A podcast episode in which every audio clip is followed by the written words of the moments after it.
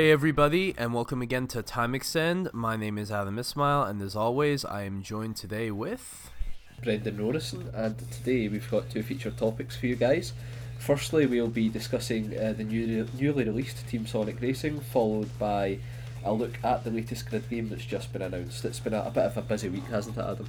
It has. After weeks of mostly us covering old games or talking about old games because there really wasn't much new coming out, uh, we were treated to the the new Team Sonic Racing uh, that had been delayed, and and it's nice that we finally get the chance to play that. And then out of nowhere comes Grid, which uh, I think that was like a Wednesday or Thursday when that was announced, and I just I couldn't believe it. I was I was just scrolling through Twitter, and it was like minutes after it was announced, and uh, I saw somebody tweeting about, and I was like, really, like finally.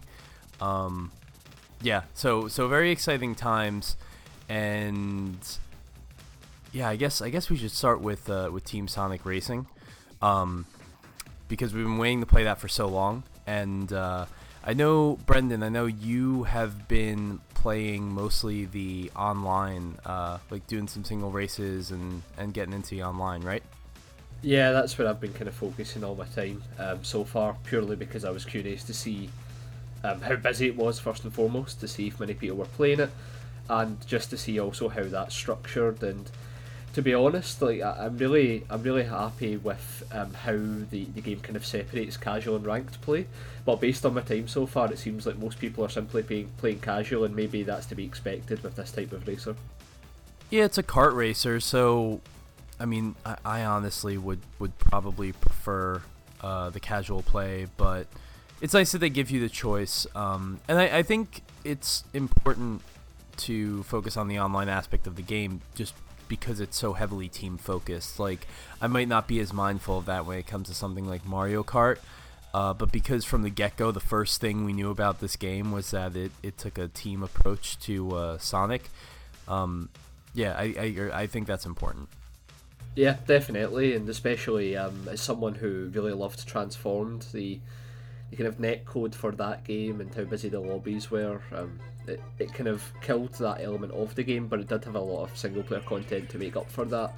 Um, I feel like Team Sonic Racing is more kind of evenly split in the sense that, that there is a, a good even amount of single player content, but I also feel as if in online mode they've got like specific race types and stuff you can only access on there by the looks of it perhaps they appear in the, the kind of story mode I've not managed to dig too deep into, but um, there's some good race types there that kind of change it up, and I've been finding pretty full lobbies, so I'm assuming that means the sales have been decent as well.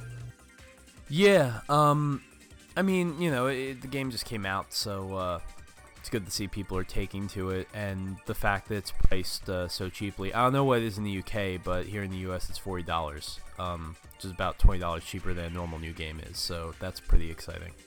Yeah, same here. Effectively, um, kind of thirty-five pound mark seems to be the, the kind of the RRP, and that will entice a lot of people, especially because like Crash Team Racing's out next month, so there might be those that fancy a little hit before then. Um, difference here being, of course, Team Sonic Racing's a full new game rather than a remaster, so it's it's an exciting game. I mean, to, to, kind of dial back to the basics, how have you been finding the game then, from like a gameplay perspective? Have you been enjoying it? Yeah, so I've mostly been playing the World Tour, and to be honest, I'm not super far into it. Um, but I'm enjoying it. It's just, and and this is uh, this is less of a fault I feel of of the game of this game, and just more of a fault that it's following up uh, Transformed. That I, I am enjoying it, but you know, Sonic and Sega All Stars Transformed was so good. And as we always keep returning back to on this podcast, you know, you can make an argument that's the best kart racer of all time. That to follow in the wake of that, even though it's been like five years, um, I think I was hoping for something that was a little bit newer and more inventive, and it, it was never going to it, it was never going to be the transform successor that I think a lot of us hope simply because they were they were scaling back a lot of the non-Sonic content. Um, and, and, we knew that, you know, we knew that from the very beginning.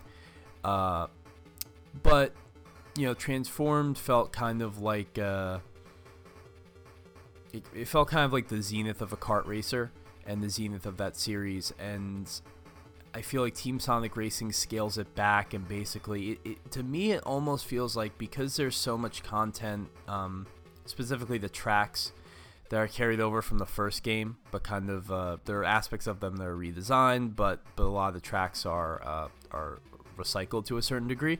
Um, it does feel like the first uh, Sonic and Sega Racing, but you know, uh, like kind of seen from a different perspective, a different angle with the team play, um, which like is a whole nother element that I'm sure we're gonna talk about next. But uh, it just it, it feels like a familiar title, just tweaked a little bit, which I think for and, and the reason I want to bring up the price is because I think at forty dollars or thirty five pounds, I, I think that's a fair um, that's a fair proposition.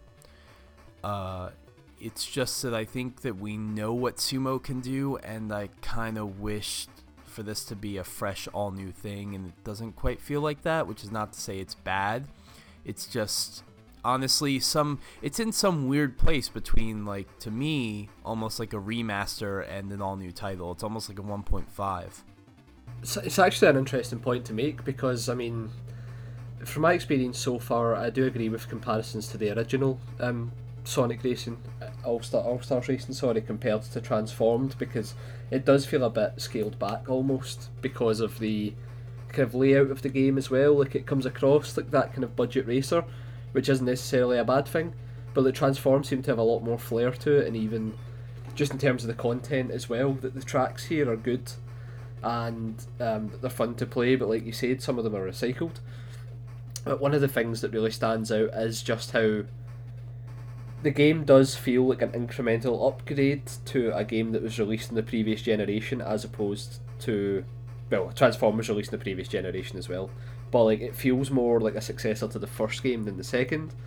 And it's we, I mean we love transformed it's like we've said there is an argument to be made for it to be one of the best kart racers whereas team sonic racing it almost feels as if it's going back to its roots almost. It's like here's a traditional racer.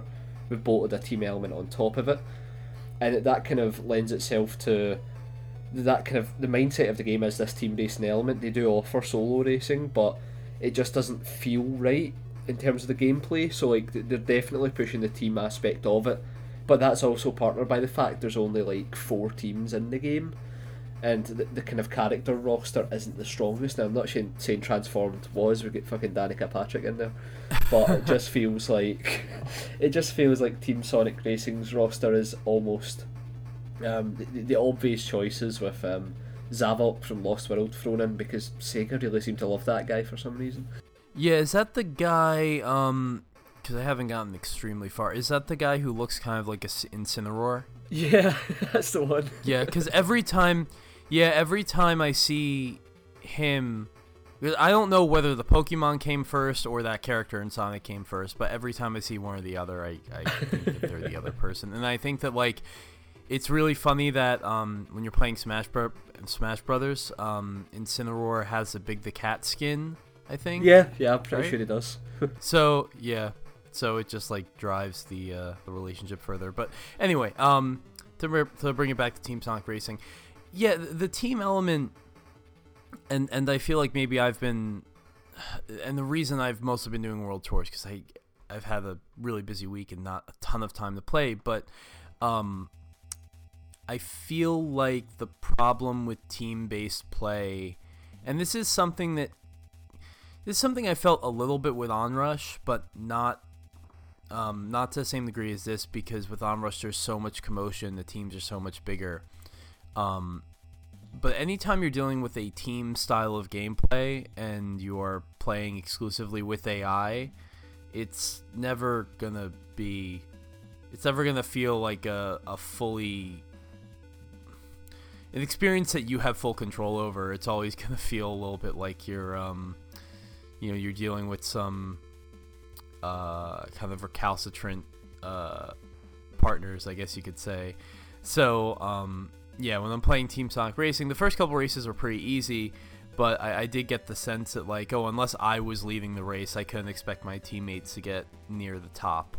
and uh, that's just I mean that's not a problem exclusive to this game. I feel like that's any game that has a team style of gameplay where you're playing with the AI predominantly and you're not doing multiplayer. Um, you know, even even when you're playing a first person shooter in the story mode and the you know the Marines that are next to you that are supposed to be helping you are utterly useless uh, and bullet sponges. Like it just it just happens. Um, so I, I, I think that has something to do with it. But I do actually enjoy some of the ways that they've um, they've really made the teams worthwhile. Uh, you know, being able to with the with the I don't know if this is feature exclusive to the Sonic team, but being able to follow behind another one of your teammates' cars and you get a slipstream. That's really nice. And then when you yeah, when you pass, really cool. um, you pass, you get an extra burst of speed.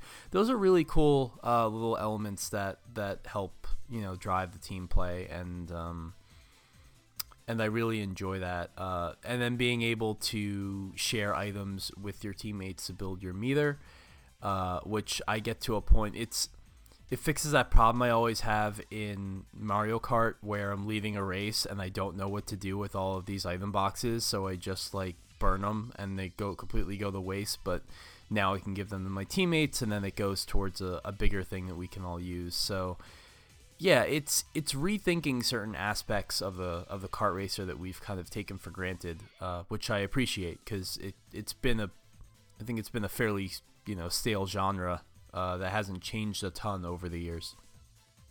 Yeah, exactly, and that that's something that Sumo Digital have been trying to do with this series, like for quite some time. They they introduced the All Star element in the first game, then Transform just turned everything up to eleven with boats and planes thrown in for good measure, and then this one almost feels like, what could we change at a core level that will positively impact the gameplay? And isn't too overbearing because the, the team element works so well that it just kind of integrates into gameplay. And that's why I was saying that when you play it solo without the teams, you really do realise that they're missing. And that's exactly what Sumo were going for. And uh, like you're saying, all the little um, gameplay elements they've thrown in, like the slipstream boosts, great idea. I mean, it's one of those ones you think it seems obvious, but somebody implementing it just makes you realise how good an idea it is.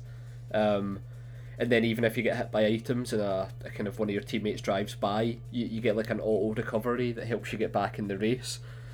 And I mean that kind of brings me on to one of the minor complaints I have about the game in terms of how the, the flow of races work because when everybody's drifting, going fast, it's great fun.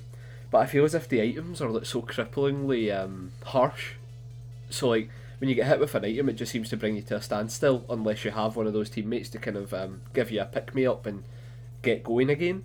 But when you're playing with solo, you really do see the kind of how slow the game can be at times, and that's something that I never felt transformed really had a problem with. The items were strong, but they weren't like kind of overpowered and bringing you to a standstill. So it's one of these things I've had to adjust to. It isn't necessarily a negative, but it can really look you can basically like ruin a race if you get hit once with an item in the wrong place. It can just start like that kind of snowball effect, much like Mario Kart. Yeah, I think it doesn't help that the game doesn't feel particularly fast, um, which you know I think was a conscious decision. Um, but it, it just the tracks are very wide. It seems a little slow. Um, you know, coming from Mario Kart 8's like 200cc mode, it feels very pedestrian. Um, again, that's not so much a bad thing, though. I wish there was maybe a little bit more. Um, there was kind of a dynamic increase of speed um, in the game at some point uh, as you're progressing. That's a little bit more profound because I know there are those upgrades, um, but they don't seem to make a, a massive difference uh, in terms of the driving feel. And, and I guess on that note, you know, the game pretty much feels like I mean, physics wise, I haven't played Transform in a while, but it, it feels like a Sonic Kart Racer again. Um, you know, you got the uh, got the left trigger as your drift button, and you can just drift forever with it, which I like. Um, it, it just feels, even just missing that one or that th- those couple of frames that in Mario Kart you jump into the air before you start the drift, being able to go right into a drift just feels so much smoother, and um, and I think I prefer that but the funny thing is like drifting is so um it's so encouraged in this game, uh, especially in some of the event types that it kind of manifests itself in weird ways. Like um, you haven't done the world tour yet, but have you have you played the event with the uh, where you're trying to drift and get as close to the uh, like the poles as possible? Do you know what I'm talking yes, about? Yeah, yeah, the Daredevil, the Daredevil, Daredevil yeah, yeah. So I was doing that, and that was actually that was the first event in the career mode where I was like, "This is difficult. Like, I'm having a hard time doing this," and I did not expect uh, so quickly to have an issue with the kart racer, as in terms of like have my skill tested. Um, but I think first the problem was I didn't realize for whatever reason I saw the zones and I was thinking I needed to go through the red zone and I didn't process I I would get more points if I got closer to the pole. Even though I know it says that, but like it wasn't fully understanding. So once I got that, I was like okay, but then I realized like oh, if I just tap the L trigger on the straightaway as I'm going as I'm driving by, then I'll get a bonus of 20 points even though I'm not really drifting. So I felt like I was kind of gaining, gaming the system. Um but you know all those all those years of playing Mario Kart where you would just like snake drift to get a boost. Like it, it just seems like drifting is always used in very weird ways to break the game. And I don't know if it's what they intended or not. Um, but it's just kind of something I thought was funny. Yeah, I mean the drifting and the, the All Stars games, um, they've always actually reminded me a lot of Outrun, like the kind of 2006 games. Um, purely because the way the kind of car moves into the drifts is very reminiscent of those games, minus having to kind of hard brake into them. If you if you look at the kind of the way the car moves, it is very much like that, and it wouldn't be a surprise given it's Sumo Digital that's developing Right. these games, and that's what it's always reminded me of. And I always wondered if it was like a, a, a kind of a conscious design decision because obviously it was Sega and All Stars Racing at one point, um, and that was an element they wanted to throw in there. But yeah, the, the thing about drifting in these games is it's kind of different to Mario Kart because, like you're saying, in Mario Kart you're drifting to get boost and then you exit right back into jumping into another drift. Whereas in these games you do get boost from drifting, but it almost feels like it acts more like a normal car in like an arcade sense, of course, where just going into the drift doesn't really give you any speed boost. It just helps you take the corners easier. So having to manage the, the drifting in tracks is really where the kind of challenge lies, I would say. Yeah, because it's interesting how um, the similarity between this and Mario Kart is that, I mean, you know, the fastest way to go is to drift, and and you're encouraged to drift, and so you do it a lot, and it feels good. But I I, I think it's interesting that um, the casino the casino track in this game, which is not very challenging, though when I was doing, as I was saying, when I was doing the Daredevil event, I found it kind of difficult. Uh, it has those kind of S's that, that go into those looped corners. They're just kind of like concentric circles. And then that reminded me a lot of uh, Music Park from Mario Kart 8 Deluxe, just because, like, Yeah. it, I mean, the track like visually looks similar. You're like in space, and there's all these things floating, and at times there are no walls, and at times there are. Um, and that track is um, parts of that track are, I think, pretty challenging. Uh, Music Park, and um, it's almost like you just get to a point when you're drifting in these games where if the corners are laid out and, and they end up becoming pretty tight uh, and rhythm based, you know, where it's like you have a series of corners that all kind of meld into each other. Uh, it can really mess you up if you kind of get one of those corners wrong and then and then it ruins you for the rest of the series. And that is something I'm very used to with Outrun. So so I, I totally understand the um uh the, the comparison there. Because like I'll often run into situations where it's like I think I got it and I'll just cut one corner a little bit not enough. Like I'll go a little bit wide.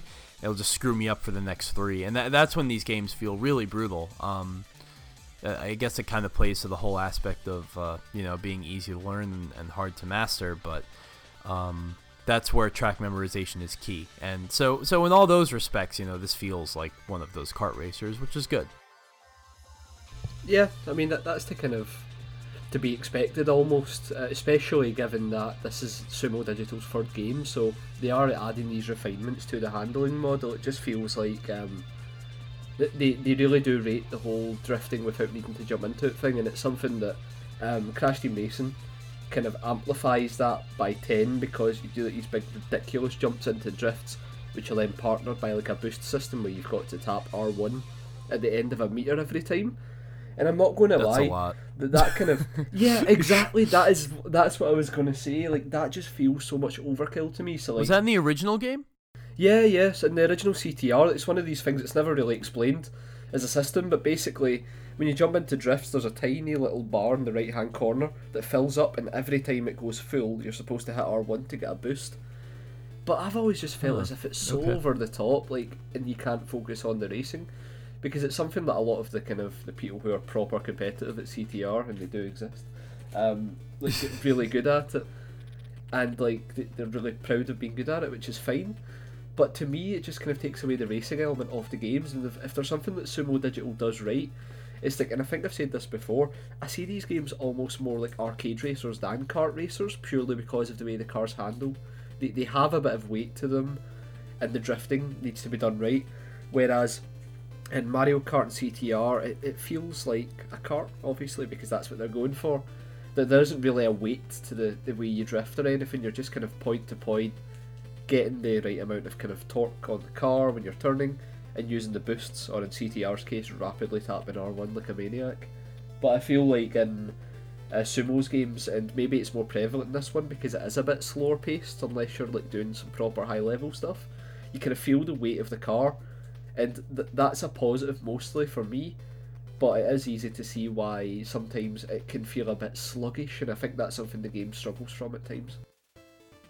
Yeah, it's it's interesting that kart racers have. Uh, I, I don't know, cause like I, I do get the sense that like there is a there you know it does feel a little bit more sluggish compared to something like Mario Kart, but I, I still feel like kart racers kind of have a totally different like understanding of uh, of physics and kinetics that compared to normal racing games, and and, and I guess you know Sonic uh, Team Sonic Racing is a little bit closer to a more typical arcade racer, but then it, it just makes me appreciate Blur all the more um, because you know that's a that was a kart racer on top of or you know weapons based kart racer on top of a fairly normal standard arcade racing game and, and the physics felt pretty decent in that. So um yeah i mean the thing is like a- and this is uh, something that we've kind of alluded to i think in previous episodes. I think you actually tweeted about on our account but i've never totally gotten down with kart racers. Um you know i sometimes I can get like addicted to them and, and fall into like I remember when I played the team or uh, Sonic Racing Transformed I uh, God that was like a whole weekend. I was in the house with my friends and we we whipped through that game in a matter of like two days doing the doing the story mode of that as um as a group in multiplayer. And it was so much fun. It was a blast. And we unlocked everything and and I had a great time. But on my own I don't know if I would have had that same experience. And when I think about Mario Kart 8, you know, I I really played it as much as I did, deluxe specifically, mostly because it was the only thing I only semi racing game I had on my Switch at the time, and I was sick of playing. Um, Breath of, or not sick of, but I had like mostly completed Breath of the Wild. I needed to move on to something else, and there wasn't that much that was out. So like, kart racers are usually the the games that kind of fill my interest between other more interesting racing games. But um at the same time, you know, I'm I'm kind of I'm kind of glad this exists, and uh, I'm glad also that it exists on as many different platforms as it does. Um, we both got the uh, Steam code, uh, and that was you know day and date release on PC as with all the other consoles, and it's nice to have a, a decent kart racer on PC. But Brendan, I know you've been able to get your hands on the Switch version as well. Yeah, so um, basically, uh, my girlfriend Daniel bought the Switch version of the game, and I've been able to play kind of an hour or so of that. And th- this is something I wanted to call out on the podcast because there's something about Switch ports that they they either look horribly graphically, have like resolution problems, or just simply don't work as well as they should. But the the kind of job Sumo's done on this port is pretty incredible to be honest. Because in terms of graphically, it looks incredibly similar to the PC game. Obviously, a slight less, uh, a, a slight notch down fidelity wise, but it's it's a locked 30 frames per second pretty much the entire game. Um, people will be sad that isn't 60, of course, but it, for the type of game it is, it doesn't. It seems like a fair compromise because they've been able to create a game that looks and plays well. And even though I'm playing on PC at like 144 frames per second, 1080p, whatever, the Switch version is more than more than worth the, the £35 asking price because you're getting a good portable racer that isn't Mario Kart on a Nintendo console. Was Transformed even 60 frames? No, so I mean, this is one of these weird ones where um, transformed on console was never sixty, on any of them. Pretty much, it was always thirty. Um, Yeah. And then that was something I was always kind of sad about because sixty does add to the gameplay. There's no doubt about that. But um, when I bought it for PC and then playing the game in sixty frames transformed, because I recently did play through it all the way through S rank as well, um, a few weeks ago, and the difference was incredible. So I, I mean, I'm not saying that you should buy the Switch version over the others because it, it does run at 30. But if you're looking for something on the Switch that you want to play portably that isn't Mario Kart, but you like a, a good kart racing story and that type of thing, I really think Sumo have done a good job with the Switch version. And I seen um, kind of some of the NPD uh, sales tracking team talking on Twitter about the fact that it looks like in the US at least the Switch version is actually sold the most. Yeah, I would expect the Switch version to sell the most worldwide. To be honest, um, I I'm glad that they didn't uh they they, didn't kind of just do um sort of a half-assed uh, port like a lot of uh, Switch ports have become. Um, uh, well, actually, it's not fair to say because Digital Foundry. I feel like every week they have a new story about like this amazing Switch port. Like um, Yeah, they seem to.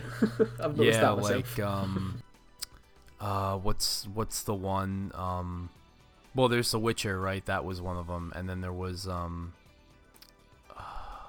like the Senua's Sacrifice or whatever the first name of that game is that I'm blanking on. But anyway, um, a lot of uh, a lot of companies have finally tried to start, you know, treating the Switch with respect, even though it's less powerful than than other consoles.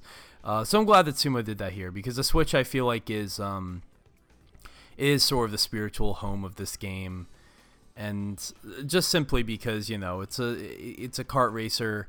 Um, and it is a the type of title that you want to have fun, play with friends. Uh, would love to take around. It fits that role very well. So, um, so yeah, I, it's good that it's uh, it, it plays well on the Switch. As for the PC version, um, which I've been playing on my PC that I've had now for probably like two months, so it's still kind of new to me.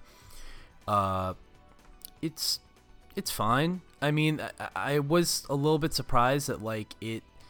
I mean, it looks so it looks okay. It's it doesn't look amazing because you know it's a cart. It's, it's not a cart racer. It's not, you know.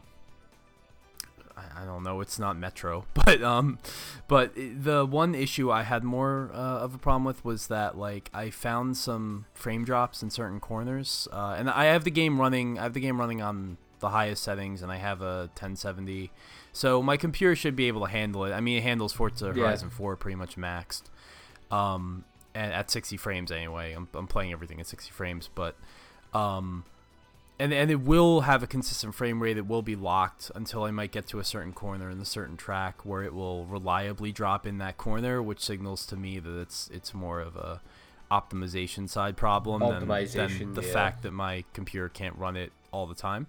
Um, not not game breaking by any means, but uh, a little a little bit jarring sometimes and, and unexpected. But um, yeah, overall, it's actually I, I think we forget how much work has been done to bring a lot of this content up to uh, up to a level that's at right now because uh, I think Sonic the Hedgehog on Twitter tweeted a, a GIF or uh, an image of the same uh, track from the first Sonic racing game all those years ago, back in like 2010, and uh, a track in this new one, and it's like night and day. And, I to- I totally forgot that like wow, you know that that cliffside used to look like this, and the water was a lot less um, shiny and colorful And uh, yeah, so the new game definitely work has been done to to improve the quality of the graphics to meet you know modern standards for sure.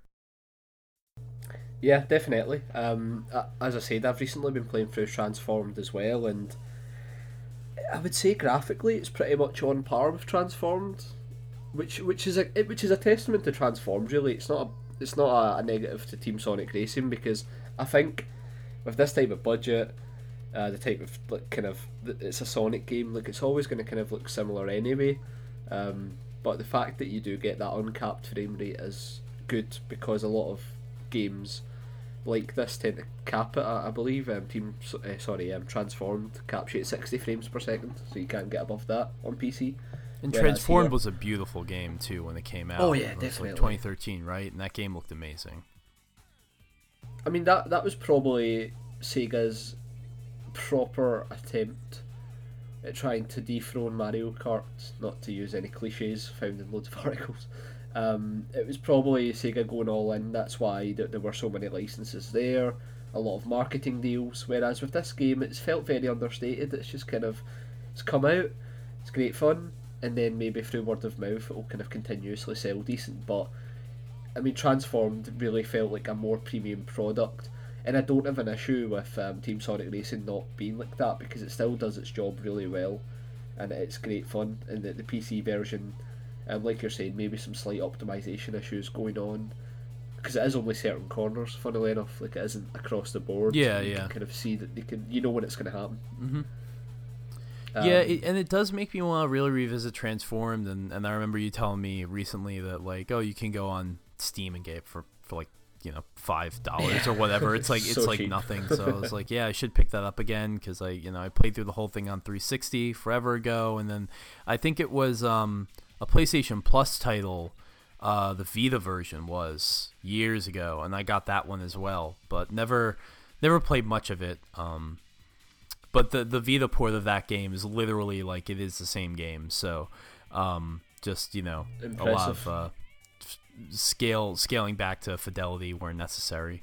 Um, but yeah, I mean, y- you know, we got we got an amazing, possibly the best ever Sonic Kart racer that we could ever get all those years ago, and this is kind of um, and you know that was that was the second one in Sumo series, and this is kind of a um, a reinterpretation or a new perspective on the first one, which I'm fine with, especially because, as I said, the price is lower.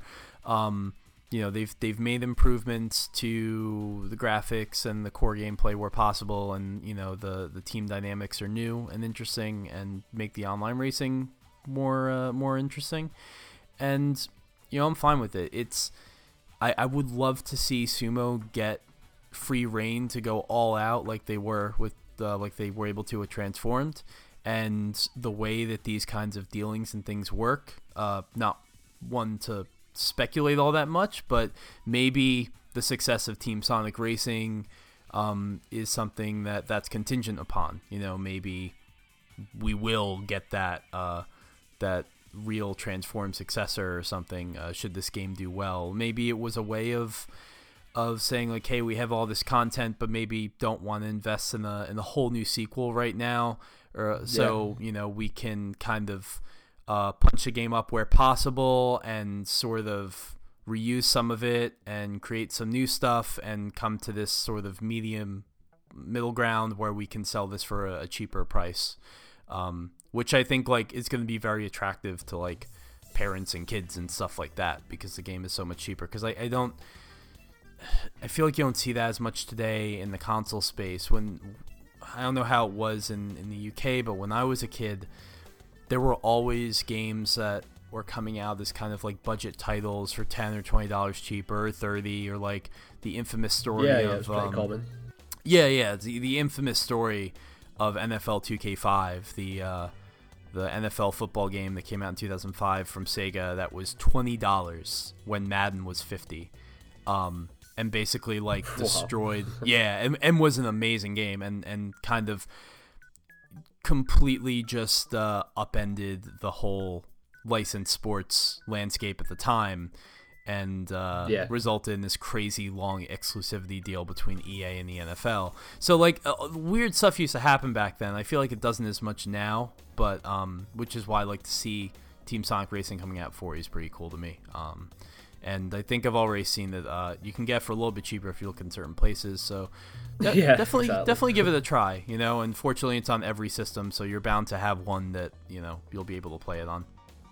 Team Sonic Racing feels like a game for it sounds daft, but like for Sonic fans rather than fans of Transform specifically, it almost feels like a, a partner to Sonic Mania and Sonic Forces. Like Sonic Mania took care of the, the kind of people who love nostalgia based games and good games. Um, Sonic Forces um, for people who like the, the edgy side of Sonic, and um, this just feels like the kind of you've been wanting a spin off for a while. Here's Team Sonic Racing, and like for me personally, Transform still has it beaten pretty much every corner. But it's like you said, it's almost unfair to compare it to Transformed because that game just executed what it wanted to do perfectly. And um, if we get a Transform two, I imagine it would have a higher budget and that type of thing because it is so highly regarded. Yeah, I, really, what I want to see is um is Sonic R get brought back. Oh yeah, definitely. I I am a weirdo. I, I'm a weirdo who actually kind of likes that game. Um, it it's kind of like a laughing stock. I do too. Okay, good, because like it's it's kind of like a laughing stock among fans, and I never really understood why. I mean, like it's not. It's got a lot of problems, and the fact that you're running makes it really weird. Um, at least in Sonic's case, but uh, or even in most characters' cases, you're on foot or you're flying. You're not actually in the car. I think Amy is the only one who's in the car. Um, but Yeah. that that game is so weird, but I love it. Like that's I don't know, that's a kind of like really strange take on a kart racer that you don't really get anymore cuz there was all the stuff around like not only was it really strange to control, not only were the were the tracks designed in a really odd way where you had all these different branching paths, but you had these like gated areas you can only get through a few a certain number of rings, and you're also trying to find. I think there were chaos emeralds in the track or something like that. You're trying to find those as well.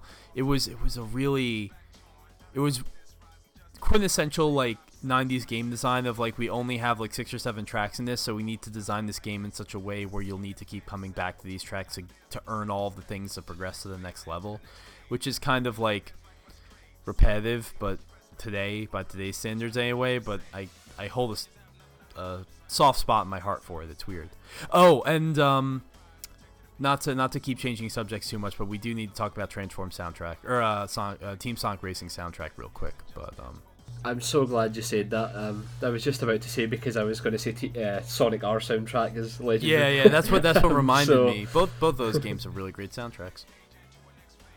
Yeah, definitely. Um, so in terms of Team Sonic Racing soundtrack, I I really really enjoy it. Um, it's good to see Crush Forty back um, with butt Yes. rock and all. Very very Uh, much so. yeah, exactly. And like we even get a remix by the chemists working with Crush Forty. That's like racing games coming home. You've just got the Oh, chemists in a. Sonic game. How the hell did that happen? Yeah, I it, it's such an interesting soundtrack because it's very different than the um.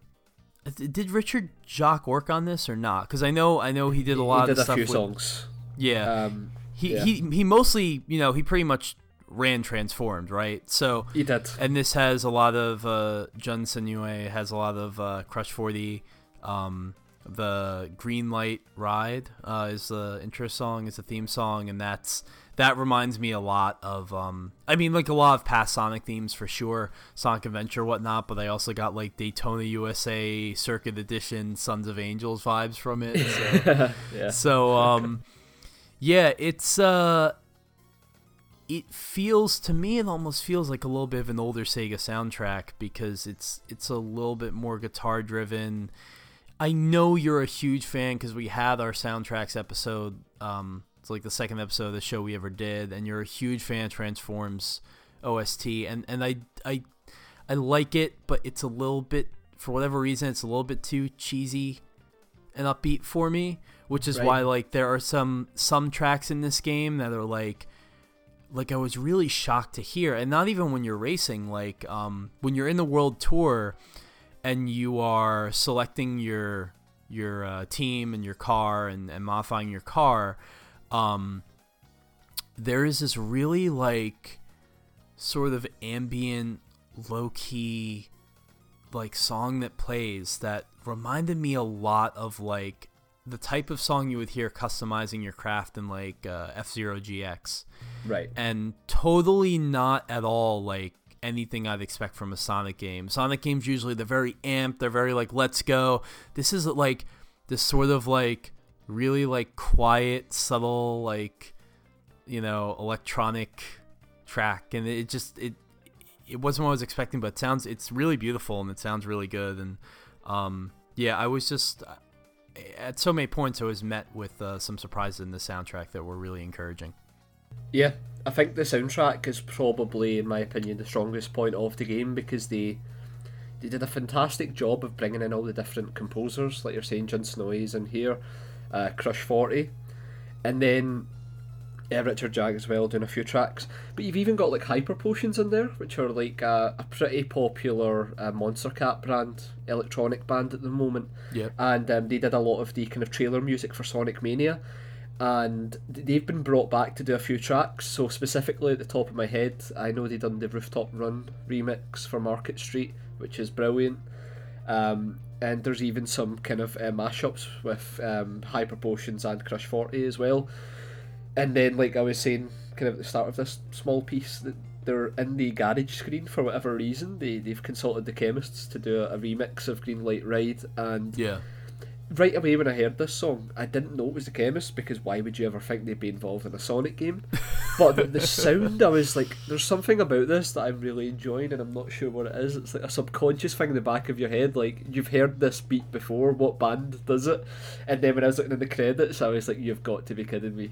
and then, they were the chemists in a, a Sonic racing game, and it is a good remix to be fair, but placing it in the garage um, was a really weird choice because it's this really yeah, yeah. upbeat, like cranky song, and you're just kind of changing parts in your car. It feels a bit under like overstated. Yeah, it is. It is kind of weird, but I, I do love that they got the chemist in there. It is a good. It is a good remix.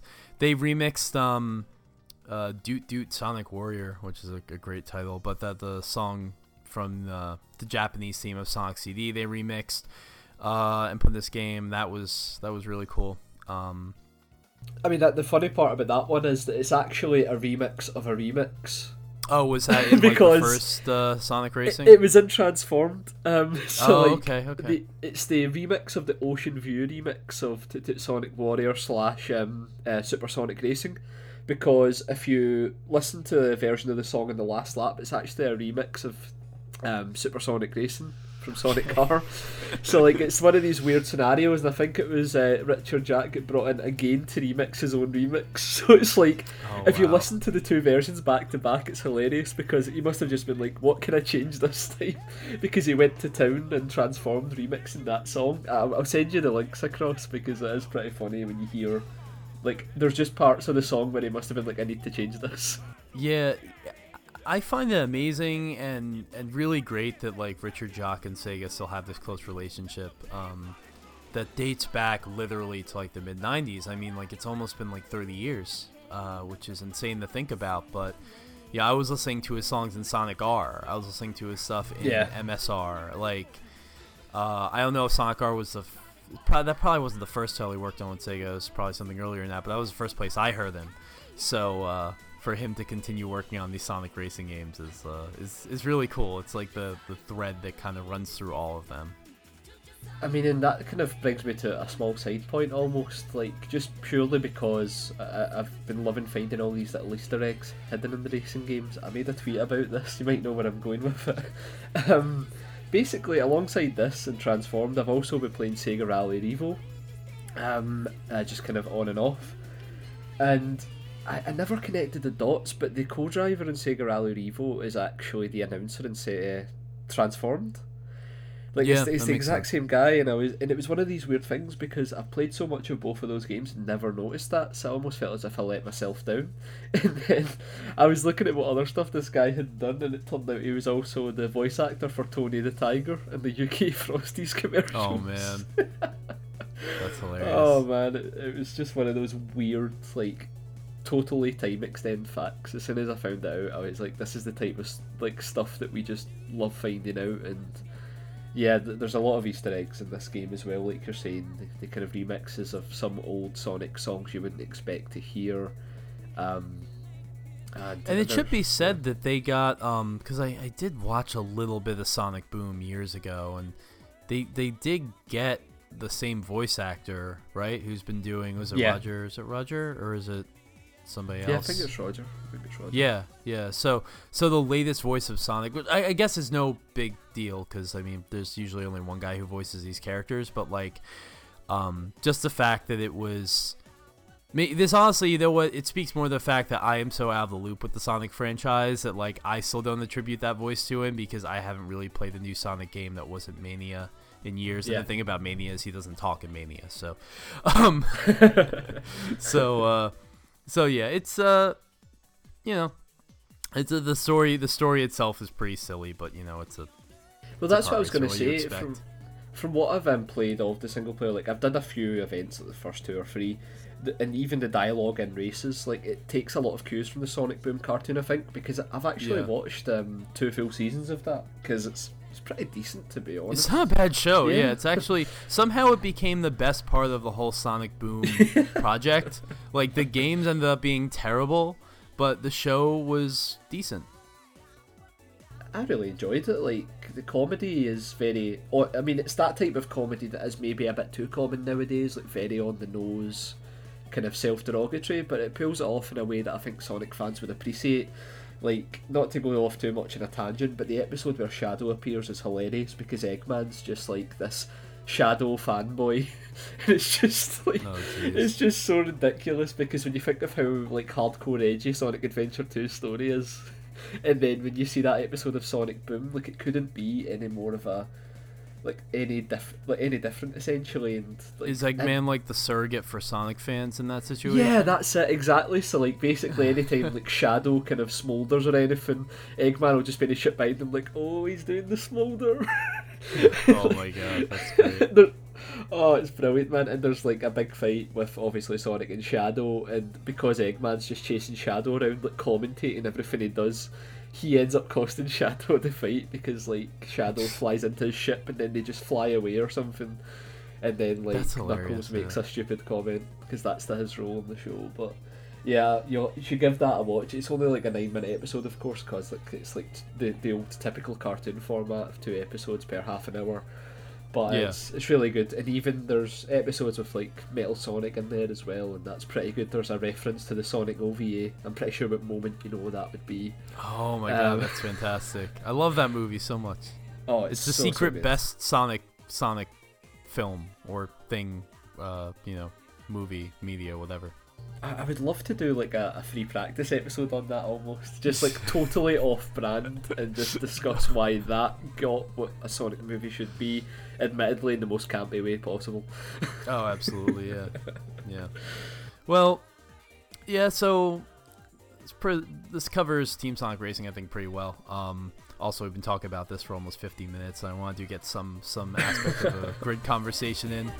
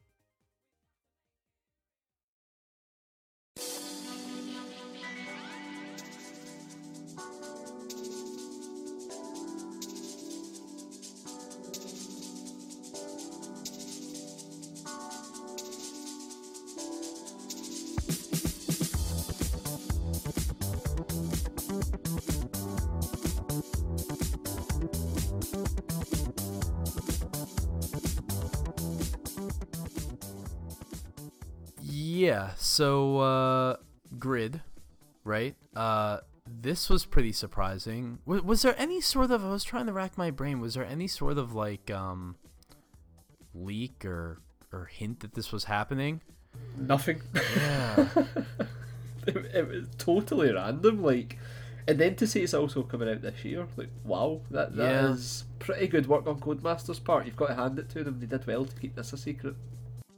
it makes me really upset. I'm not gonna be at E3. Um, with uh, through Ah, Tom's yeah, guide a because uh, I honestly I don't really feel like I need to go to E3 at this point because it's not what it was. But now that I know that uh, you know there's a a cool new uh, Codemasters Racer to check out, I kind of wish I was there. But um, but yeah, it's it's interesting too because it is just called Grid, and it as I actually learned just before the show because I, I had seen the trailer but I hadn't really watched a gameplay video and, and just before we started recording I watched a gameplay video and I was like oh my god this this is like It's good. I don't even think yeah well well it's like I only I don't think it's care, fair to call it a sequel I don't even think it's fair I mean look I'm not I'm not saying it's just a remaster because like it's I'm sure it's an all new game but like the fact that they led with a, a video, a gameplay video of the San Francisco and Shanghai track, San Francisco being from the first one, Shanghai being from Grid 2, I think. Yeah. Um, and the fact that the San Francisco aspect of the video was all muscle cars, which is, I think, like the first race you do in Grid, in the very first Grid. I was checking the title because I was like, eh, did I somehow stumble into a video of the first game of like 2007 Grid? Um, even the the fonts, the and and I like freaking because I'm a, I'm a nerd about this stuff. Like the Euro style wide font, like the HUD is exactly the same as it was in the first grid. So so they're really they're really trying to evoke a feeling and and and I don't even really mind that that kind of content is carried over. Um, uh, Kyle Patrick from GT Planet, who's been on the show before, was tweeting about this earlier in the week, and he said, you know, it, it's it's a bit uh, presumptuous and unfair to to harp on the fact that some of the content's the same for various reasons, but one of which being, you know, it's been a whole generation. It's been it's been over ten years since the first grid. Um, Exactly. So you know, Yeah. this is a case where I'm actually excited to see those tracks return. Uh, but I do I do think it's an interesting choice that they led with that. Uh, it's very very surprising and I think has confused a lot of people uh, for for good reason. But I'm sure we'll we'll get to see some some new content and uh, some ways the game will differ uh, very soon. Yeah, I think um, it was a conscious design decision, but one that maybe slightly backfired because I think they they wanted to basically say we're going back to our roots with this one. We know what you liked about Grid, and we want to try and recreate it. But you could also argue maybe they've recreated it a bit too well for this reveal because, I mean, the, the, the kind of reveal trailer is pretty much just a CG sizzle reel. Like, there's nothing to get from that. People wanted gameplay. And to Codemasters' credit, they did provide gameplay almost immediately. But um, yeah, it was a bit of a shock to see just how similar the game looked. And this is see, to be honest, if this is going to be a reboot that's like a Grid All Stars, essentially, all the kind of well, not all the best tracks because there's only twelve locations, but some of the best tracks.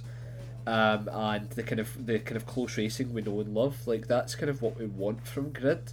Um, that and Raven West, but unfortunately, that is a point we might not get. Um, I don't really understand the obsession with Raven West, by the way.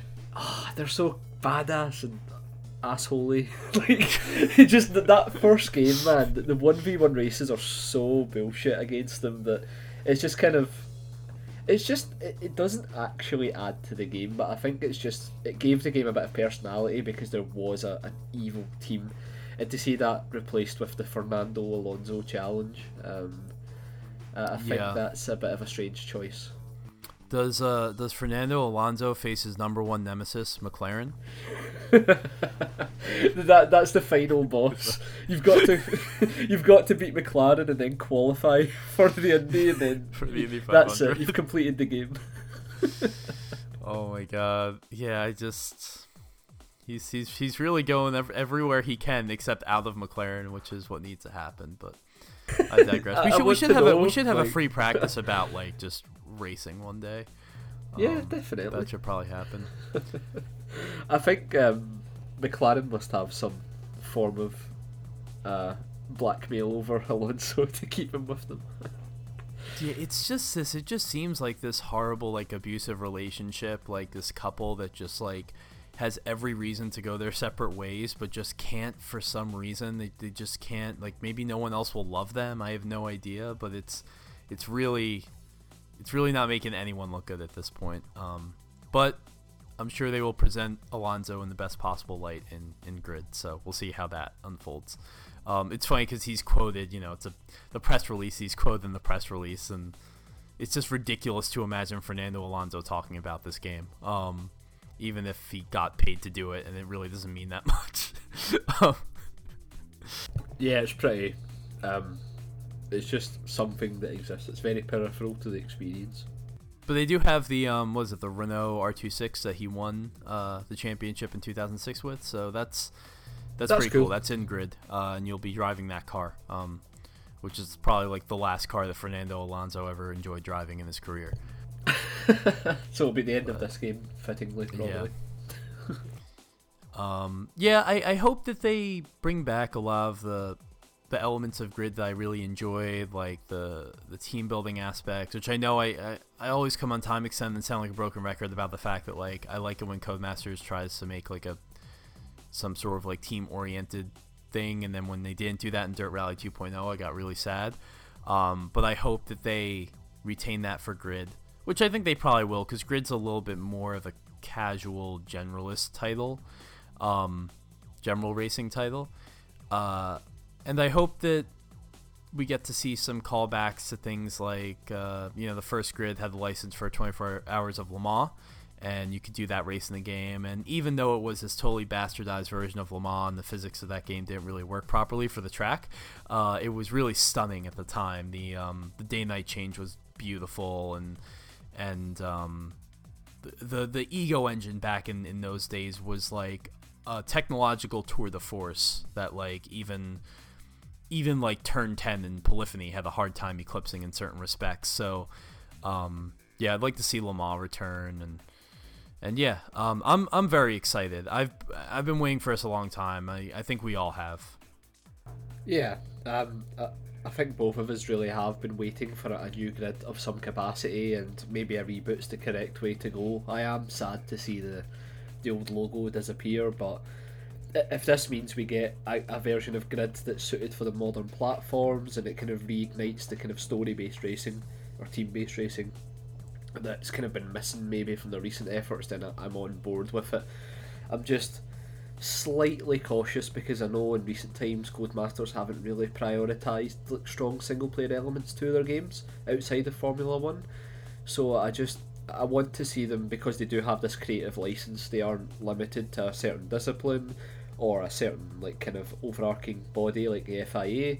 Like Codemasters have the chance to kind of uh, flaunt a bit here with this game. So I want to see what what made their game so special kind of return from the single player element because Grid just has the has the drama element of racing down. The, AI's always been a bit crazy, the crashes and um, like we are saying about Raven West existing, just having that kind of rival. I think that the, the Nemesis system they're talking about for this game, where if you constantly annoy another driver, they'll try and get um, some bad karma going your way. I think that could be interesting, specifically because they've said that different drivers react different ways. So if there's a really clean driver that likes racing, he'll just try and basically go out his way to beat you. But if it's guys who are just there to cause chaos and you annoy them, then they're probably going to try and take you out. Yeah, the Nemesis system's gonna be uh, really interesting, and I love that that's kind of become the name for it in like various games. Like, uh, I think uh, the Lord of the Rings game that came out a couple of years ago was like had a Nemesis system. where, Yeah. like, you'd, uh, yeah, you'd fight somebody, and then you'd never see them for like another two hours, and they just randomly show up and start attacking you. Like, you thought you got me, you thought you killed me, but you were wrong, and I don't know. It's it's kind of it's kind of silly, and also like we were comparing this uh, in a grid context, we were comparing it to R: Racing Evolution, which is pretty funny to think about. Because that game, obviously, you you tried to psych other drivers out by by following them at a distance of you know four car lanes, and then they randomly spin out. So, uh, yeah, I I do appreciate that because you know it plays into the drama and it plays into the whole you know making the game feel bigger than it is, um, which is pretty cool. But on that note, it's funny because like I was watching the IGN uh, preview of it or one of their previews, and um, the game, one of the game directors was there, whose name is escaping me right now, but he's talking about uh, the different elements, the most important elements of the game, and he runs through. He's like, you got you know the Nemesis AI, you got uh, realistic crashes and something else and just like the but the beats he was hitting were all the exact same beats as like the original grid. Like i remember how much they touted the crashes in that game and yeah. and um, the drama of, of the teams and stuff and Ravenwest. So it, it's it's like all of the the back of the box bullet points that were appropriate for the first title i feel are appropriate here but you know is 12 years of of uh difference of, of not getting a, not being able to play that game. So I'm I'm more than willing to revisit it now. Um, and also uh, for what it's worth, you know, we're right on the cusp of Assetto Corsa Competizione coming out, so we have this interesting scenario where it's like two very similar circuit-based racers. One obviously being a full-on simulation, and the other one being a lot more casual. Um, so between the two, you're you're bound to find something that appeals to you. But I think it's I think it's funny that those games are kind of um, taking taking the stage around the same time. I mean, it'll be a couple months until we see Grid, but but still. Yeah, exactly, and it's an interesting one because like the the new Assetto is very much prioritizing the driver journey, so to speak, specifically in the GT3 series. Um, and it's something that uh, people who didn't like the original Assetto Corsa kind of felt about that game. It was maybe a bit cold, whereas this game um, it's very much trying to kind of harness that racing drama, much like Grid, just in entirely different ways. And of course, Grid has the benefit of being on console as well. I don't think we'll see uh, Competizione on uh, this generation of consoles, but maybe next gen. So I guess they aren't in direct competition in terms of sales, but it's definitely a parallel that we'll be able to draw on. yeah, I mean, again, they're very they're they're two completely different games, but they're both about you know sports car racing at the core. So that so that's kind of at the time when you know we don't get a lot of games that do that. So uh, that's kind of why I associate them and. Uh, and and it's good for everybody because regardless of whether or not you like to play more realistic simulations or not, you know you'll you'll get something you'll like hopefully. Um, but yeah, very excited for a new grid. Um, as it turns out, uh, my computer is about to die soon. So uh, think, oh wow, I think this is a good, I think this is a good place to uh, to end the show. Um, yeah. So so uh, thanks for listening, everybody. Um, you can find us. Uh, you can find Time Extend on Twitter. Uh, time underscore extend. Brendan, you've been posting, you've been doing such amazing work, posting so many weird things I've never known about, like the, uh, like the Sonic Racing uh, announcer who was also Tony the Tiger. Uh, that was revealed first on our Twitter, so good job. Time extend exclusive. Yep, getting all the getting all the big scoops like we do. yeah, exactly. But like, yeah, the Twitter account, we're trying to basically frame it as a companion almost to the um, the podcast because th- this is stuff me and Adam really care about. Probably the only people that do. And until we get a blog where we can post some more in-depth thoughts, maybe that could happen in the future. But I mean, at the moment, the kind of Twitter gives us a good excuse to post some bite-sized content, and then you can listen to the podcast for the the full shebang, and then also look out on the Twitter account because we've got a new feature we will be formally announcing pretty soon um, this is one that we're actually pretty excited about doing. It, it's going to highlight games that maybe we don't consider the best, but we know it holds us. We know they hold special places in some people's hearts, and that's the kind of games we want to draw attention to. I mean, I think even from our perspective, Adam, we've got a few games that we, we kind of can't wait to discuss in this format. Yeah, definitely. Uh, we'll finally talk about stuff like Auto Modellista, which would make a lot of people happy. Um, yeah. Yeah, and It's basically just finding an excuse to talk about that game. That's why we created this. and also you had started uh you had started the giveaway for your copy of the Gran Turismo 4 BMW uh, demo disc. That you, you haven't given that away yet, right? No, I've not given it away yet. Um, I, I did say um, basically we'll be looking to announce the winner of that one when we do our uh, Gran Turismo rankings roundtable, which is happening. Yeah. uh, Um, there's a lot of people involved But with that I'm just one. so surprised it's- at the lack of. yeah, it's Yeah, exactly. it's getting everyone together. um but yeah so definitely go uh, go check out the twitter uh, if you want to get in on that giveaway um, it's cool because frankly i didn't even know that that there was a gran turismo 4 demo disc handed out bmw dealerships where you could drive the uh, new 3 series because i lived in america and america is boring so uh, I'm surprised at the lack of entrance so far. So if you are listening and you fancy picking that up, because it is a nice piece of um, merch, uh, be sure to enter. Right now we've only got about six entries, which I'm a bit surprised about. But um, we'll be trying to boost that again at some point soon. Try and see if people uh, are interested in winning it. But as it stands just now, you would stand a pretty decent chance if you did get a, an entry in. one in six that's why that's why it's good to be a time extend fan now because there aren't many of you so when we do give things away you stand a really good shot to getting something so Yeah, exactly. I mean, uh, right. I mean, it's great at the moment now because we, we are starting to get loads of engagement on the Twitter. Um, it's good seeing the same faces interacting. It just shows that all this crap we've been talking for 20 episodes now uh, has an audience. Um, I'm also looking forward to seeing your new key art for the podcast as well, Adam. I understand Oh yeah, that's gonna pretty so that goes live with this show. Um, to continue with the theme that I don't know if anyone know this, but every ten episodes I change up the art, so to honor another another classic racer. So, uh, yeah, It's go enjoy like that. um, albums. yeah, kind of like albums. You gave them Albums pre you gave them pretty great names, which I like. The first series was Podcast Modelista. Um, so so yeah. Uh, thank you all so much, and uh, we'll see you again really soon. See you next time, guys.